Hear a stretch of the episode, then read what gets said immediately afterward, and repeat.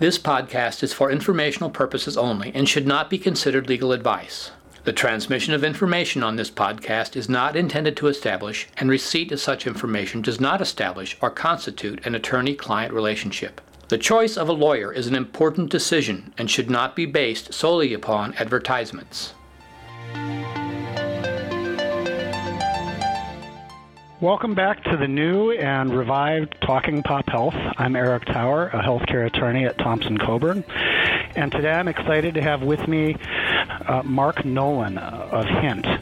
Mark, could you give me a little background uh, about yourself and your journey before we plunge in? Sure. Thanks, Eric. Uh, very happy to be, be with you and look forward to talking. Um, for me, my personal journey, probably somewhere around 15 years ago, I was in consulting and I joined a healthcare project, my first exposure to healthcare work.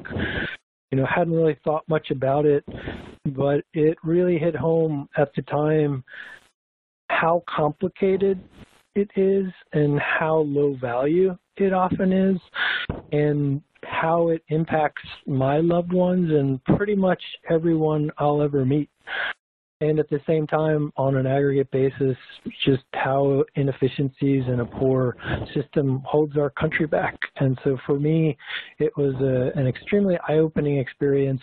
And I went from not really thinking about healthcare to just wanting to be in healthcare and wanting to help fix it and improve it.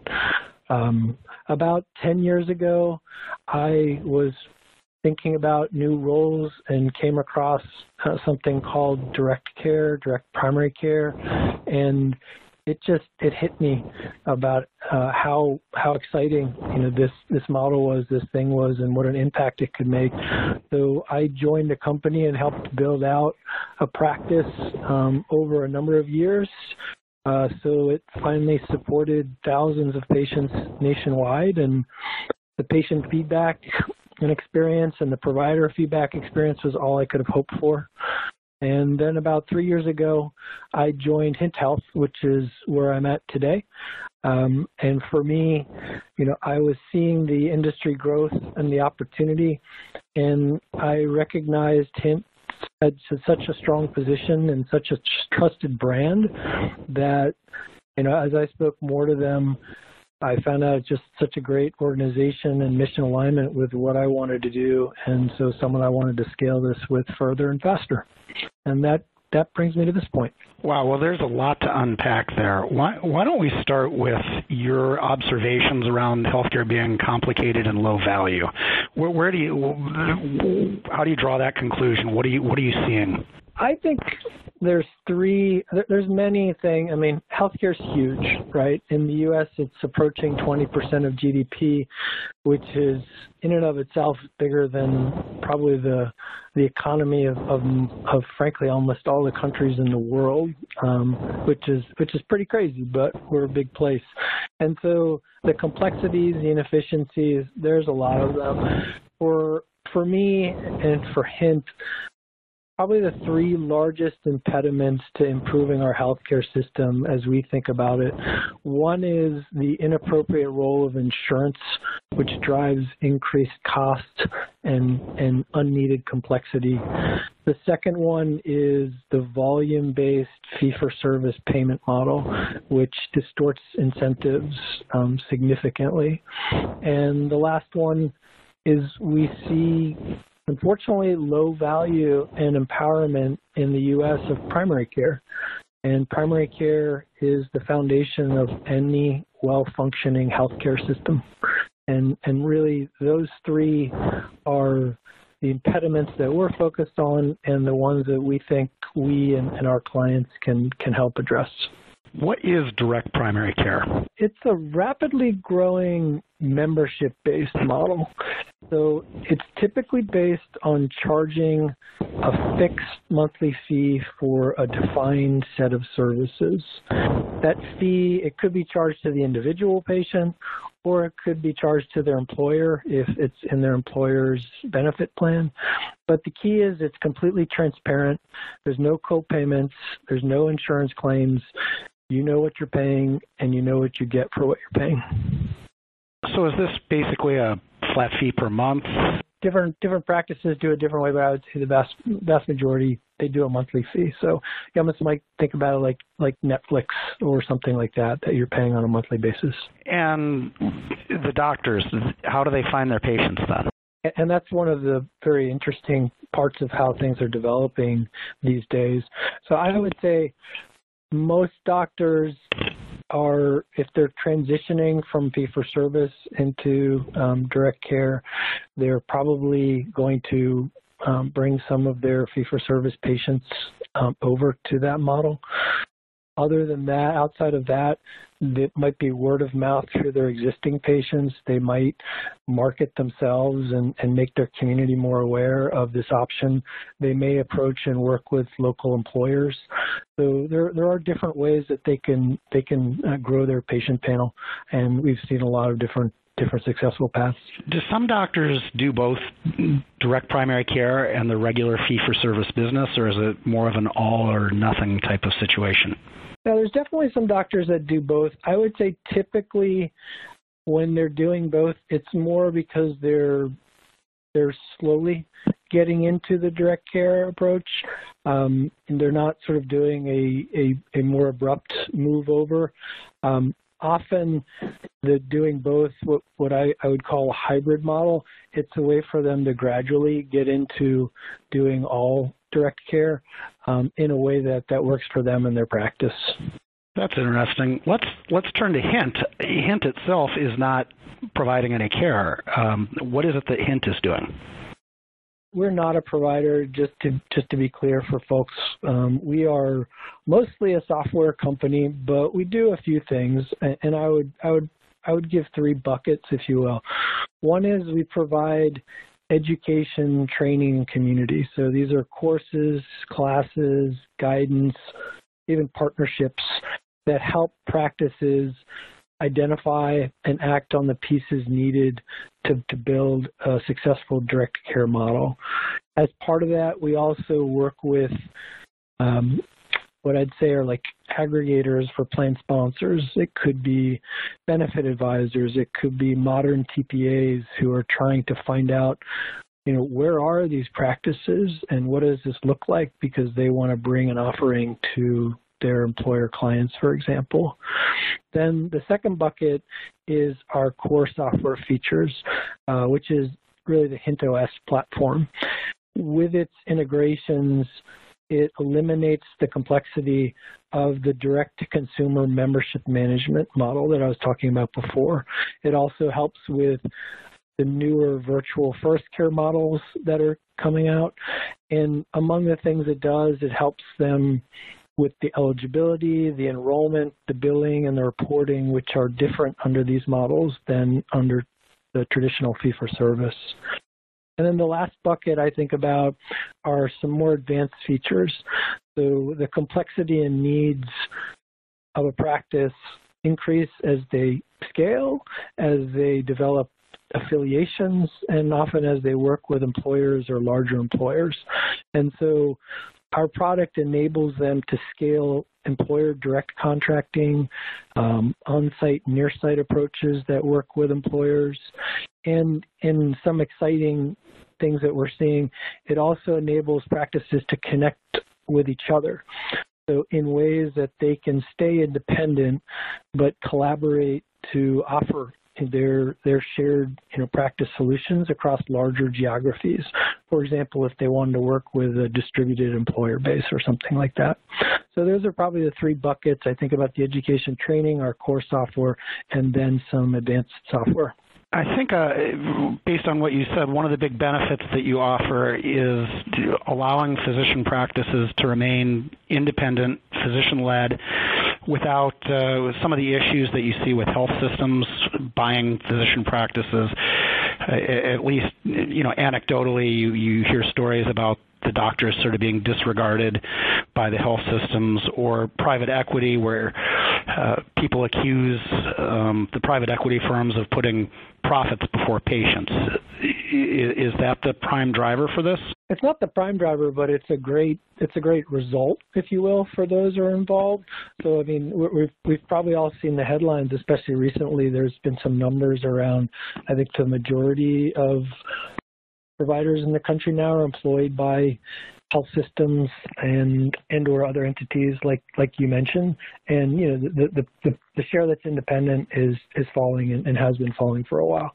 And so you know the questions are you know why why is that happening? And uh, you know one of the fundamental reasons is that a primary care practice under a fee for service insurance based model it's just it's really hard to get by and then you throw in the stresses of you know pandemic and and the operational impacts of that, especially in the last say 24 months or 18 24 months or so it's accelerated the, the the challenges that they've had.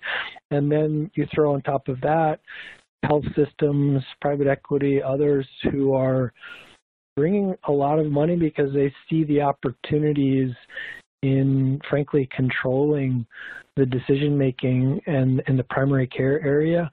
And that's just a you know it's a it's a mix that does not lead to the independence and empowerment that most of these providers were looking for when they you know when they got into medicine.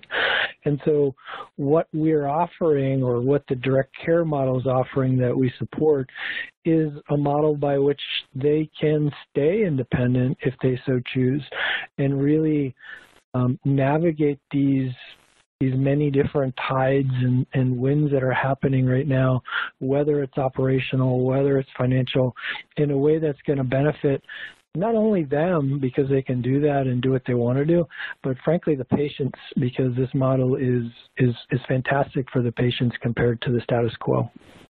So let's assume I've got my own practice and I want to explore direct primary care. How, how do I even begin? Do how do I find an employer you know, as a standalone doctor who would agree to contract with me when I'm I'm a primary care doc, uh, and I might not even be geographically proximate to to a large chunk of the employer's uh, employees. Yeah, that's that's where it gets interesting. So, you know, I think the first thing, if you're a practice and, and you want to you want to start a direct care care model, it, like you said, you, you got to do your research. You got to understand what's what's under the hood, if you will, and you know, frankly, uh, hint, hint clients get a lot of that from our courses or education training. We have a, a, program called DPC Accelerator, which goes a long way in helping uh, practices who are who are who are thinking about this um, know what they need to know. Um, at the same time, you know, you are essentially starting a different business model, and, and in some cases, it might actually be a new business. And there are a number of things that go with that that any small business or new business owner has to think about. And while we can give and do give some thoughts about the stuff you got to consider, um, you know, there are things that, that you need to do. Once you've got your practice model up and running, or, you know, frankly, you could do it in parallel, and you're thinking about how to build your, um, build that practice, build that panel more, you, you could choose to approach local employers and uh, many of the direct care, direct primary care practices that we work with do that, and they are, in some ways, and probably in a much better way than I am, explaining, you know, what that model is, how it benefits the employer and their employees and their dependents that are on their plan, and how they can create a direct contract with each other. You know, the membership forms, the direct contracts. These are not these are not your health system, you know, big, large insurance plan type of contracts that could be really intimidating for any employer, let alone a smaller employer. Um, you know, these are direct, essentially B2B contracts um, with with really clear language that that they can enter into. And what happens is a lot of these small employers they just aren't even aware of this option. And when they see you know, they have an option here that can solve a lot of the issues that their employees and dependents and, and them as business owners have. And it's at a price and that frankly is, is quite reasonable and it's at a price that frankly can actually save them money because they're investing in advanced primary care.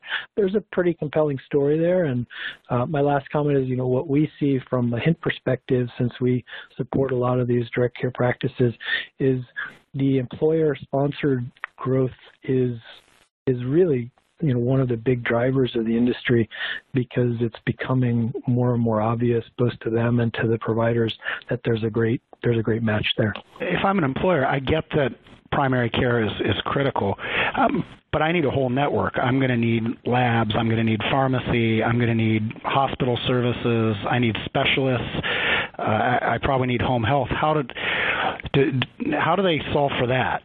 I'll take the question sort of more broadly. Sort of do do employers, do patients still need to deal with insurance as part of this model? And from our perspective, yes, they do, but in ways that they're used to dealing with insurance in the normal non-healthcare world. So from, you know, what, what is insurance for? It's for pulling risk for infrequent, unpredictable high cost events you know think car accident think flood fire things of that nature and so you know the counter in this scenario is primary care, direct primary care covers 70, 80% of a typical person's healthcare utilization needs. So not infrequent, not unpredictable, not high cost stuff. And so if an employer partners with a direct primary care practice, they're covering the vast majority of their patients' needs. But back to what you were saying, there are those less common and high cost scenarios that the employer still wants to cover for their patients, uh, I should say for their for their employees and dependents.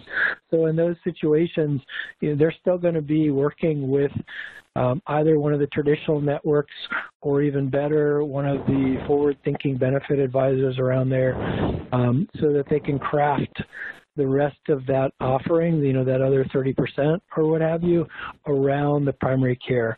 So essentially, can you have an advanced primary care centric benefit plan? And yes, yes, you can. And there are there are there are many employers who are doing that. And does the Hint platform, eh, once it's up and running, help the primary care doctors communicate in with that network, or how does how does that work? Not at this moment. Um, I'm sure we'll talk about opportunities for the industry and where Hint is going, but we've got a lot of interest in the growing um, opportunity in what we'd call downstream uh, healthcare providers and locations. Frankly, Hint has quite a few clients that are specialists in outside primary care. And so for us, one of the things that we're pretty excited about that we're working on is how do we enable those connections inside of the community that is that is direct care, if you will. And let's turn to the patients. What is the difference in the patient experience for a practice that uses Hint versus your typical fee-for-service practice? Uh, you know, are there are there practice differences in the way it's conducted, or is it more of a payment issue? There there are differences. I would start with just noting kind of what what would your membership usually get you as a patient, and while it can vary by practice slightly, you know, like it would anywhere in healthcare, the services offered under that flat monthly fee typically include urgent care, primary care, chronic disease management, unlimited visits. So your flat fee is covering any and all number of visits that you need. The service levels of same day and next day appointments, um, you know, try that in your typical fee for service primary care practice, you're going to get roomed immediately. So none of those long waiting room stints that we've all experienced. Extended visit durations as you need them. 24/7 access to a care team, you know, with with telemedicine, emails, SMS, texting as as needed. So as I think about the services in the that you get with these um, direct care practices, they're both comprehensive of what you would get and even more than what you'd get in traditional um, fee-for-service primary care.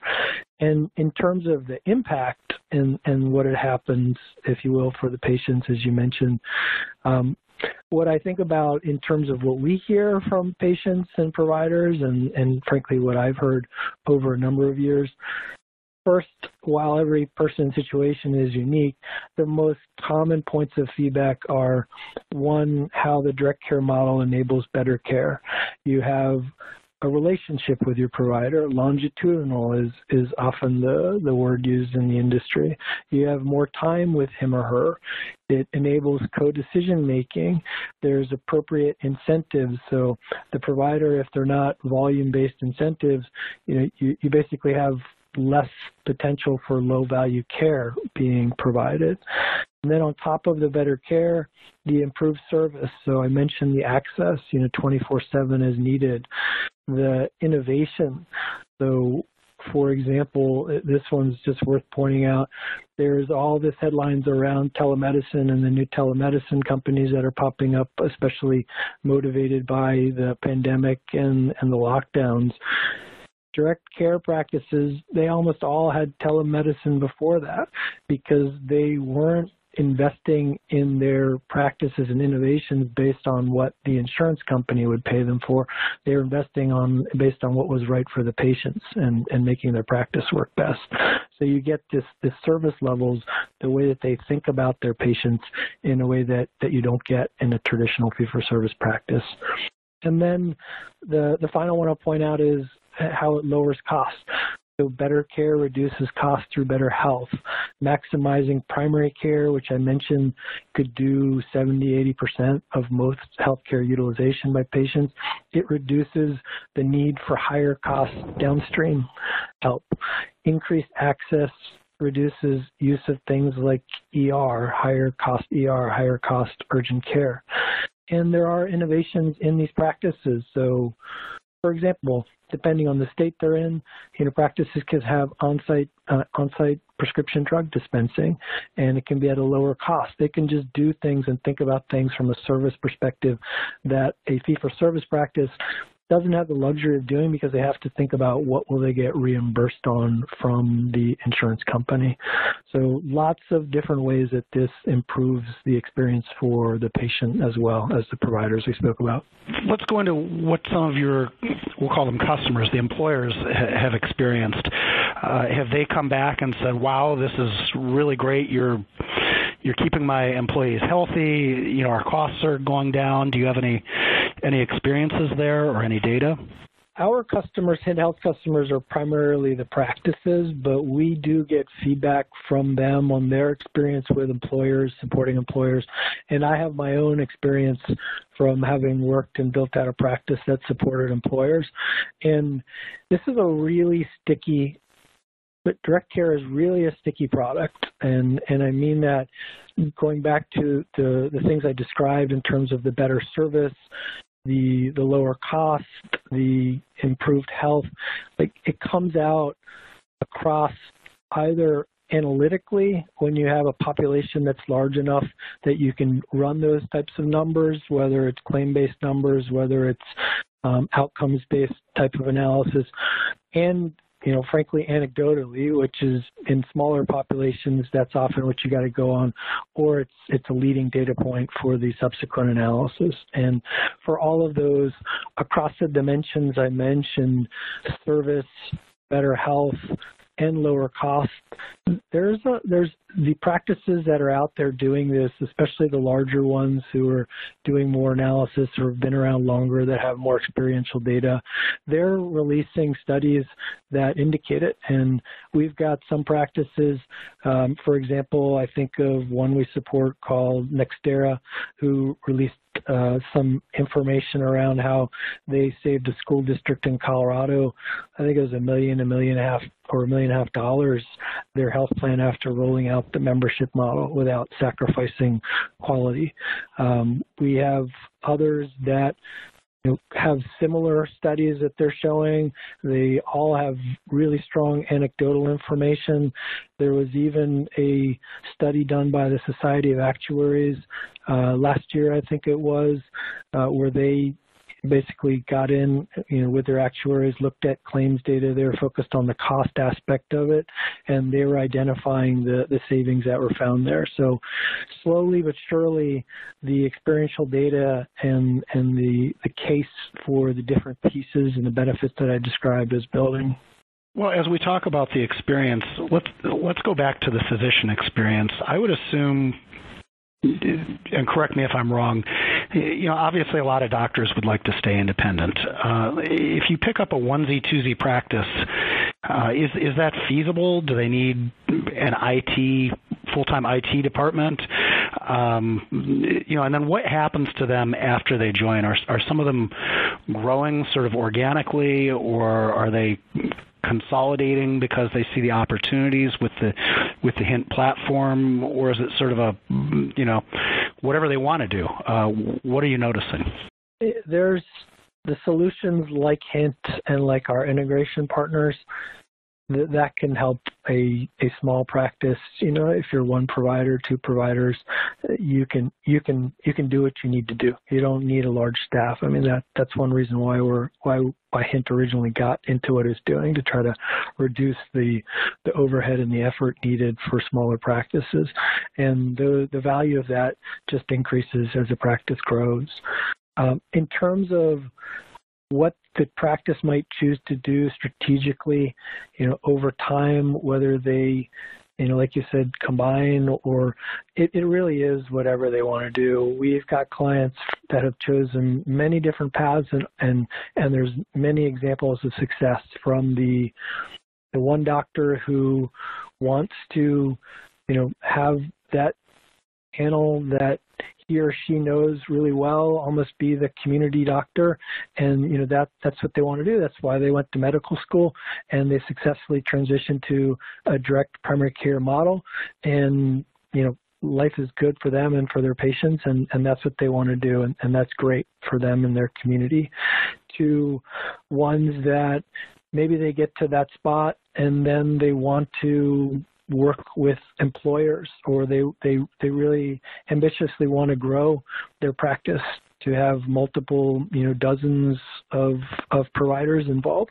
And they've got different ways they can do it. Like we spoke about before, they may focus on employers that are around them, or they may choose to affiliate with other direct care practices around there, which is something they can do through Hint Health technology. And through that affiliation, they've essentially joined or created a direct primary care network.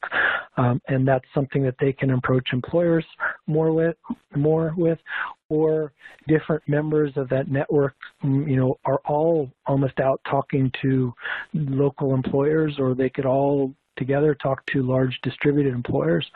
Um, less, you know, it, it isn't unusual to see practices combining, but often since the technology and the options are out there for them to affiliate and stay independent, that seems to be a more common trend that we're seeing than, than sort of formal combinations, if you will. They get the best of both worlds, maybe. And I guess it, it, almost goes without saying. It sounds like Hint is helping introduce the doctors uh, who participate with it to each other and and to its existing networks. Um, well, I guess that's the wrong thing to say. It wouldn't be its networks. It would be, you know, letting the doctors have conversations among themselves and and facilitating conversations with with employers. Yeah, exactly right. So um, you can essentially through our technology identify whether you want to have those conversations or be open with them with other practices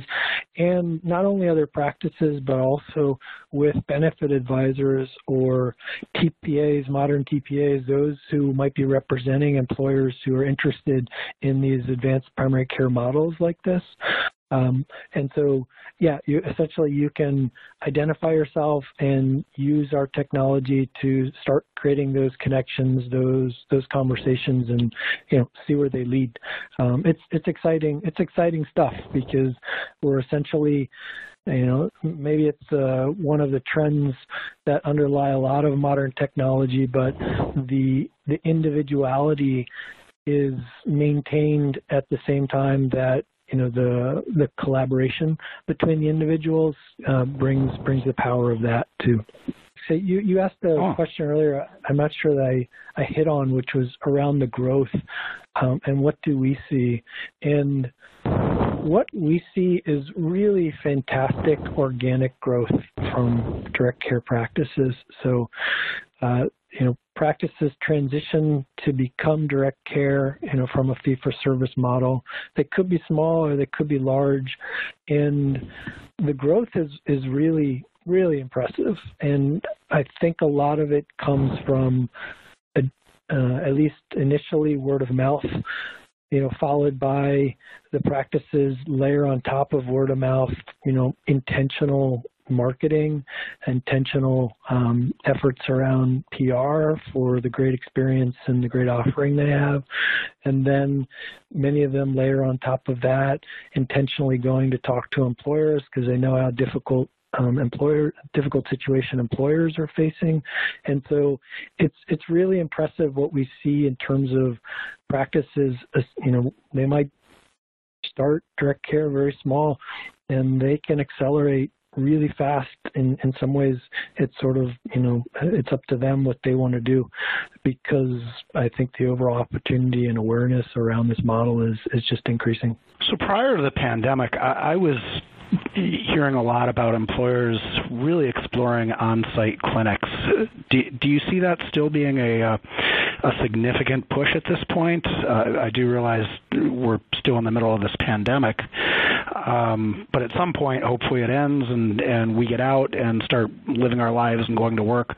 Uh, what are you seeing? Where are you seeing things evolve at this point? We're still seeing strong interest in on-site clinics, and and I'll I'll I'll put near-site clinics in there as well. Um, there are like you know this is a there's a lot of moving pieces right now, so we'll see where it goes. But like some that I'll point out, one is it, even before the pandemic, I think there was a an growing awareness and recognition by employers that you know no one's going to solve this healthcare problem for them, and the problem being these unrelenting increases in costs combined with which is uh, you know, combined with often very poor service um, and and and really uh, lack of transparency about what's what's actually going on.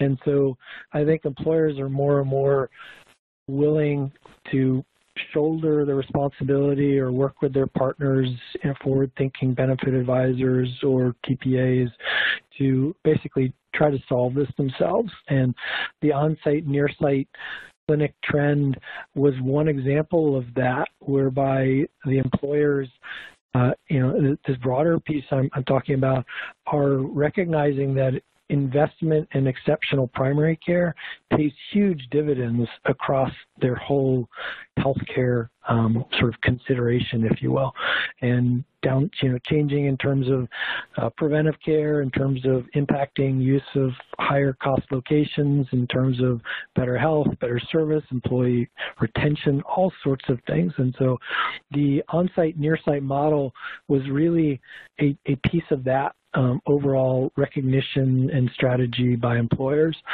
I don't see that going away. I mean, the overall motivation for that isn't changing, in my opinion. If anything else, employers are becoming more and more aware of what they're facing, that they got to be part of the solution, and they're having more and more opportunities and more and more options to to try and solve it.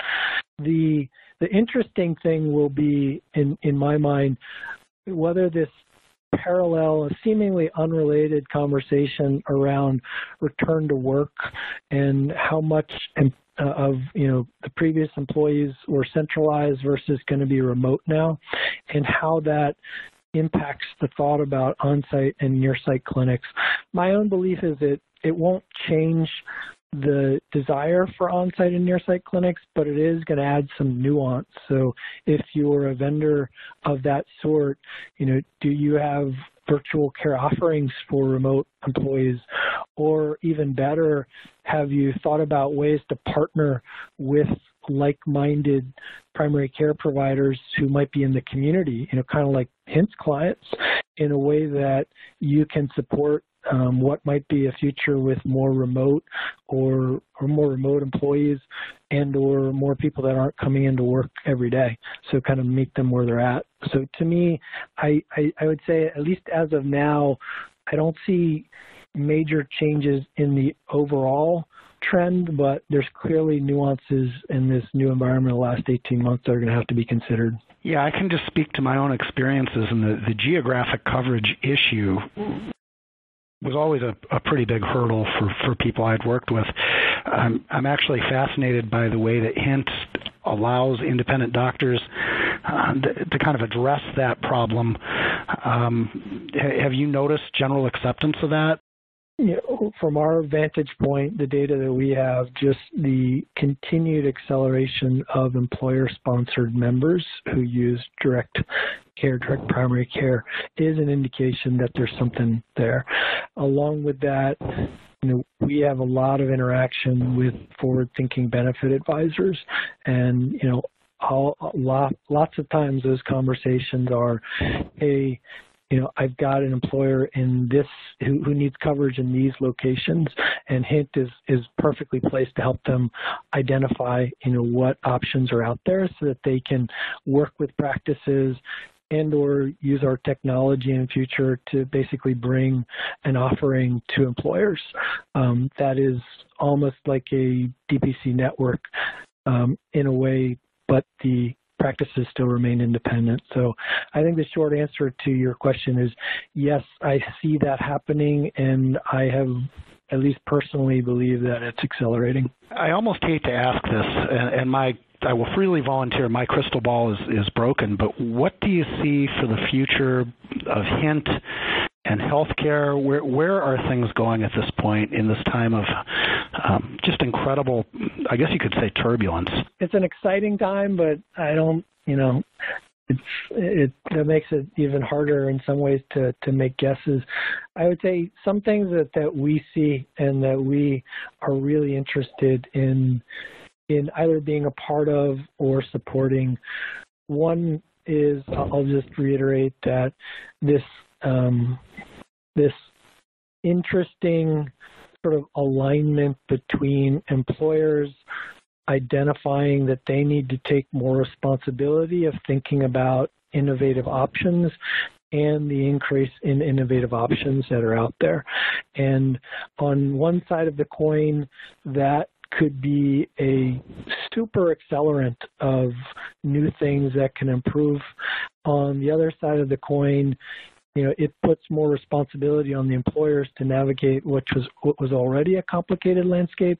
And so, how do you bring offerings that are um, not going to overwhelm them and or you know add the most value you know some foundational ones for example like advanced primary care um, i think a couple other things that that, that we see you know the, this, the virtual first models whether it's the increased access to care that it could provide to anybody anywhere, but let alone in rural locations, which we know face an even bigger, uh, often access challenge than, than other places in the country. And how virtual first models can partner well with in person because while a lot can be done virtually, not everything can be done virtually. And that's something that we're excited about because you know, we've got thousands of in-person providers around the country and we have virtual first clients. And so, you know, there's just, there seems to be some potential magic there. Um, I think that I wouldn't discount that a lot of the drivers that created or at least uh, accelerated direct care in the primary care space are going to be seen more and more in the specialist space. While they haven't faced some of the same challenges as primary care has over the years, they're in a crappy system too, often.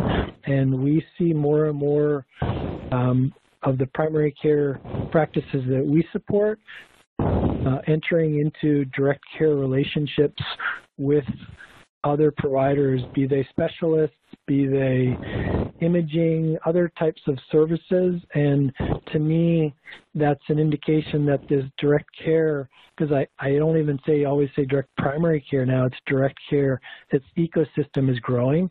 And it's it's it's really interesting when you combine it with some of those other things like employers looking for more innovative innovative options out there and trying to find a way to take hold and take control of, of what has been an out of control thing themselves.